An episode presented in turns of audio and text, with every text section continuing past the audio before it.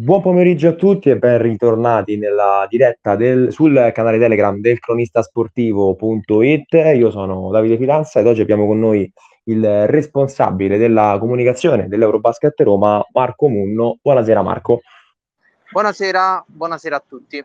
Grazie Marco per essere qui oggi. E, allora, io prima di parlare della stagione in corso, che tra l'altro sta anche per addentrarsi in una fase eh, decisiva sulla quale torneremo dopo, eh, volevo chiederti di illustrarci quella che è la storia recente di questa società, di questa squadra, che negli ultimi 3-4 anni ha vissuto dei momenti importantissimi di gran lunga oltre ogni più rosea previsione. Sì, allora Eurobasket Roma si inserisce in un quadro che è quello della pallacanestro romana in cui c'erano determinate realtà molto radicate e rispetto a queste, quella che poteva essere la Virtus Roma, quella che è la Stella Azzurra Roma, quella che poteva essere la Lazio, e rispetto a queste Eurobasket si è affermata negli ultimi eh, 15 anni, prima come pool, eh, come raccoglimento di, di varie società certo. affinché potessero costruire eh, una base romana che potesse imporsi negli anni 2000 e poi dopo, eh, partendo con una propria under 19, e quindi diciamo direttamente dalle giovanili, ha compiuto la sua scalata vincendo tutti i vari campionati eh, sul campo dalla Serie D fino all'arrivo, della, fino all'arrivo in A2 ed è bello pensare che uno dei ragazzi protagonisti di quell'Under 19 che vinse il primo campionato di promozione dalla D alla C2, quella che all'epoca si chiamava C2, e sia ancora in prima squadra anche adesso che è in A2 e quindi si è vissuto tutte le promozioni dopo il percorso nel settore giovanile sempre con la stessa maglia. E attualmente è la squadra, possiamo dire, principale della, della, della città e di conseguenza della, della regione con uh, eh, diciamo un piazzamento in A2 che attualmente è del decimo posto, che l'anno scorso ha affrontato eh, le semifinali per la promozione in Serie A. Sì, ed è proprio all'annata scorsa che io mi riferivo quando parlavo di eh, un percorso che andava oltre ogni più rosea aspettativa. L'anno scorso nessuno, penso che a inizio stagione, potesse aspettarsi, correggimi se sbaglio, un Eurobasket Roma ad un passo dalla promozione in Serie A, giusto? assolutamente no. E, eh, l'anno scorso non solo dal punto di vista dei giocatori, anzi lì magari c'erano determinate certezze date certo. eh, dalla presenza di giocatori cresciuti nel proprio settore giovanile, eh, non solo dal punto di vista tecnico, ma anche da quello eh, morale. Però ci sono state tante scommesse di, in un rinnovamento che c'è stato nelle varie cariche societarie un po' a tutti i livelli, sempre votati al, al, puntare sui giovani, al puntare sui giovani che abbiano una formazione eh, societaria o quantomeno regionale. Tutte queste nuove figure eh, o in alcuni casi conferme di alcune con un potenziamento del proprio ruolo eh, hanno creato un'ottima base eh, quando come dire una piramide poi ha una base solida poi dopo si passa al campo e anche i vari ragazzi hanno creato un gruppo eh, veramente ben amalgamato e questo fattore in un campionato come la Serie A2 fa la differenza e spesso aiuta eh, ad andare ben oltre le proprie aspettative. Ed è quello che un po' è successo. Pian piano la squadra si è ritrovata ad essere compatta e con equilibri in campo ben definiti con ottime annate dal punto di vista individuale ben incastrate in un contesto di squadra e mi viene in mente quella di Lorenzo Bucarelli che è certo. stato alla fine il miglior under del campionato ed era un giocatore che doveva ritrovarsi e dopo aver passato anni di minimo utilizzo in Serie A successivi a annate giovanili eh, di, di, grande spessore. Eh, mi viene in mente eh, Roberto Gallinat, arrivato da sconosciuto, che adesso gioca in Serie A turca, che si è dimostrato uno dei migliori eh, statunitensi del campionato. Insieme a Olasuer anche.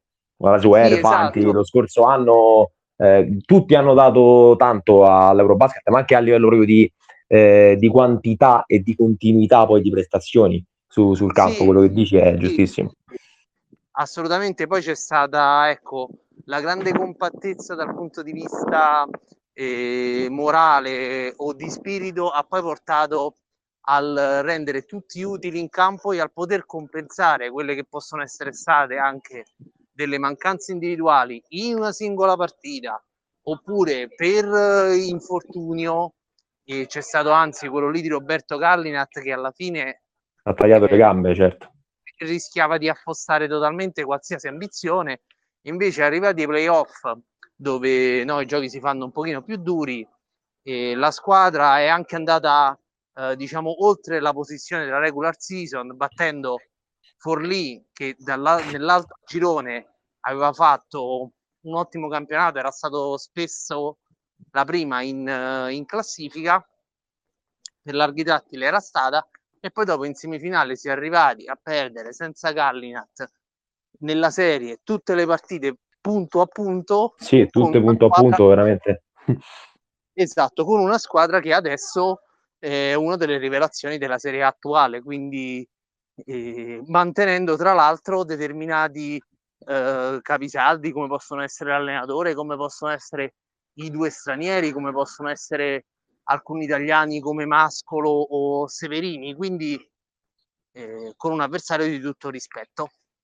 Assolutamente, e come hai già detto tu, anche è eh, opportuno ricordare l'assenza di Gallinata che fino a quel momento era stato probabilmente il migliore dell'Eurobasket Roma per tutta la stagione, un'assenza che ha pesato, ma che comunque non ha precluso all'Eurobasket Roma eh, la possibilità di giocarsi le semifinali eh, in maniera assolutamente equilibrata contro una delle eh, principali candidate poi eh, alla promozione alla promozione in sera. Quindi questa è stata diciamo la, la, la storia recente dell'Eurobasket Roma che è partita eh, come, come, ci ha spiegato anche Marco da, un under 19 si è eh, si è fatta strada da sola, diciamo, attraverso il proprio settore giovanile, credendo molto nel, nel proprio progetto, fino ad arrivare alla stagione di oggi, eh, stagione che ormai è, eh, si sta addentrando, come diciamo prima, in una fase molto importante, c'è la fase astrologica che ormai è alle porte.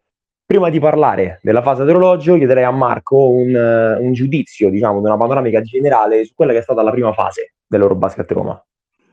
Sì, allora forse eh, la parola che mi viene in mente è rimpianti per poterla riassumere, più che altro perché eh, si sono sommate una serie di casualità che non ti aiutano e che sono appunto casualità cert- che in parte eh, si alterano nelle stagioni un po' di tutti quanti, poi in un periodo di Covid eh, per esempio ci sono, però eh, diciamo nel caso nostro ne sono arrivate varie, sette operazioni chirurgiche eh, indicano che il roster ha avuto delle difficoltà dal punto di vista fisico che sono eh, che si riflettono sulle rotazioni in partita e sulla preparazione perché le persone che non riescono a giocare in partita o che giocano in partita dopo un allenamento settimanale eh, chiaramente ti rendono complicato anche l'avvicinarsi alle partite e la, e la preparazione.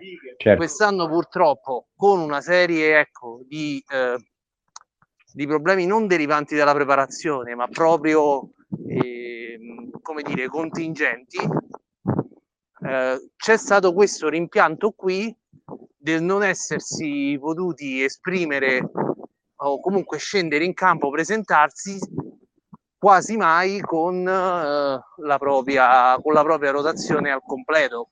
E se adesso andiamo a vedere la classifica eh, che verrà integrata dai punti che si faranno nella fase ad orologio, sì. eh, diciamo, se si vuole guardare in alto, eh, quello che viene in mente è che qualche punto perso per strada con 5 giocatori a disposizione, 6 giocatori a disposizione per quanto riguarda i senior. In tutto eh, erano magari quei punti che ti consentivano di arrivare ai playoff. Mentre eh, il poter parlare dell'ambizione di playoff eh, e diciamo a cuore molto più leggero della zona salvezza, anche se ancora non è raggiunta matematicamente ed è questo il primo obiettivo, eh, ti dà comunque un'idea del fatto che quelle che erano dopo il primo anno di Serie A2 le ambizioni classiche nella storia del, di Eurobasket Roma, ovvero salvarsi e basta. Certo. E adesso mh, diciamo le vivi avendo spostato la tua asticella più in alto e anche quest'anno eh, come dire si arriva ad una fase calda però con un buon margine sulla salvezza Certamente, sono, allora... sono mutati anche, anche, gli obiettivi, obiettivi, approccio alla stagione, tutto quanto. Sì, sì, sì, sì, I... con una serie di, di, di, problematiche che ci sono state quest'anno, molte squadre si sarebbero ritrovate presumibilmente anche negli ultimissimi posti.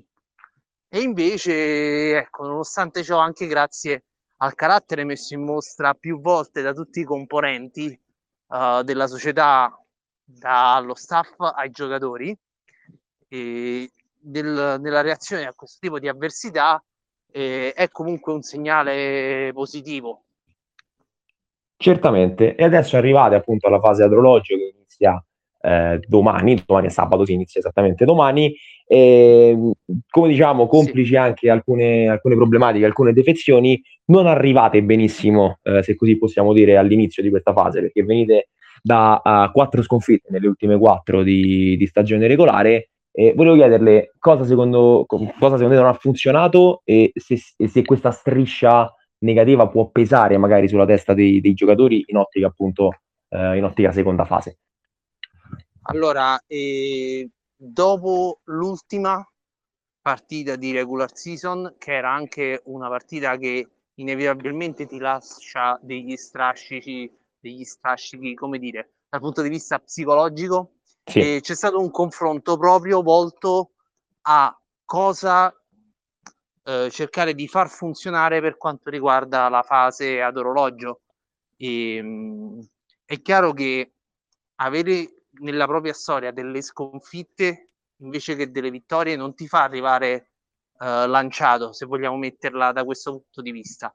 Però i tassi su cui si è potuto battere è l'idea di voler eh, ribaltare questa situazione, di voler cogliere l'occasione di rivalsa che c'è in una fase in cui si gioca spesso in poco tempo, si gioca contro avversari, come dire, nuovi e che quindi tutti uh, si ritrovano con un approccio che è di scoperta perché incrociando squadre dell'altro girone non c'è stata l'occasione di vederle continuativamente all'opera per tutto l'anno e bisogna cercare di recuperare il tempo perso, ma perso diciamo normalmente perché no, in fase di preparazione, di scouting si pensa, si vede per tutto l'anno il proprio girone e poi dopo, dopo una settimana ci si ritrova con uh, quattro avversari in due settimane che non si sono mai visti. E quindi bisogna un attimino no, resettare tutto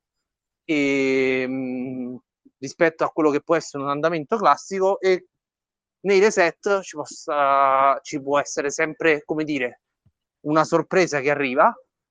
E quello che insomma si spera di fare è di poter da questo punto di vista essere un po' una sorpresa e riuscire a vista la posizione di classifica allontanare il prima possibile eh, le possibilità di scivolare verso i playout e magari guardare in alto e vedere se ci sono ancora margini per uh, agganciarsi all'ultimo posto dei playoff ancora in ballo. Certamente. E, guarda, ti farei un'ultima domanda focalizzandoci su quella che è la prossima partita, che è appunto la prima, come abbiamo già ripetuto più volte della seconda fase, è contro il Bagher di Piacenza. È sì. una squadra che ha avuto un rendimento tutto sommato simile al vostro nell'altro girone, ha collezionato 16 punti, Eh, che tipo di partita vi aspettate? Come hai detto tu, eh, comunque l'approccio sarà di scoperta perché è una squadra dell'altro girone che non avete mai, mai, mai, mai affrontato. Però ecco, che tipo di eh, partita vi aspettate e che tipo di avversario vi aspettate? Allora, Piacenza è una squadra che rispetto a quanto speso o rispetto alla singola somma dei nomi nel roster probabilmente meritava un po' più dei successi, del numero di successi ottenuti. Si presenta alla sfida con eh, alcuni dubbi dal punto di vista fisico su giocatori che poi ti condizionano, come può essere il lungo titolare, come può essere il Premier titolare, eh, Morse e Bonacini.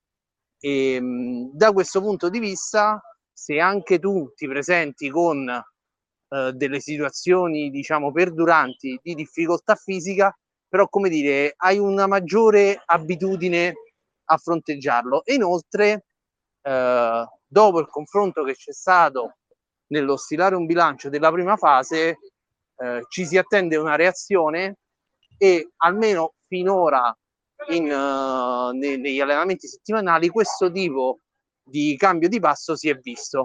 E ora vedremo in che modo si presenteranno quelli che sono i giocatori in dubbio di, di Piacenza, perché poi andare in campo non vuol dire essere al 100% e ad esempio uno come Morse è molto importante nell'economia di una squadra in generale, di una squadra che vuole affrontare Eurobasket e magari vuole puntare sul gap eh, di fisico vicino canestro. Certo.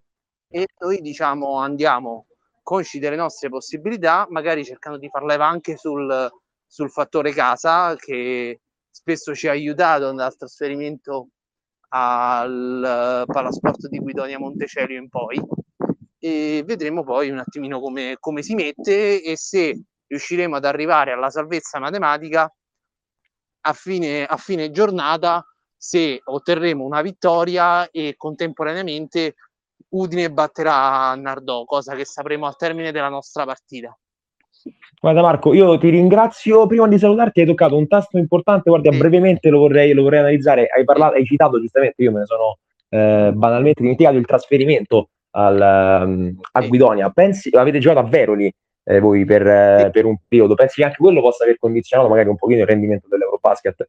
Ma indubbiamente, sia dal punto di vista eh, come dire, organizzativo, perché comunque senza un campo di riferimento da inizio stagione non si può approntare ad esempio una campagna abbonamenti, cosa certo. comunque complicata nel momento in cui c'è il Covid, però eh, opzione che tu non hai mai per esempio considerato. E poi avere comunque un afflusso di eh, sostenitori come quello che c'è stato a Guidonia rispetto a quello eh, esiguo che c'è stato a Veroli per una questione già di vicinanza alla propria sede, no? che è Roma, molto, molto, molto più vicina a Guidonia che a Veroli, con eh, tutte le conseguenze, ecco, eh, per chi volesse venire a sostenere eh, rispetto al viaggio, sicuramente ti fa una differenza in positivo nel momento in cui puoi sentire questo calore, cosa che è accaduta eh, in più occasioni a Guidonia, Montecelio.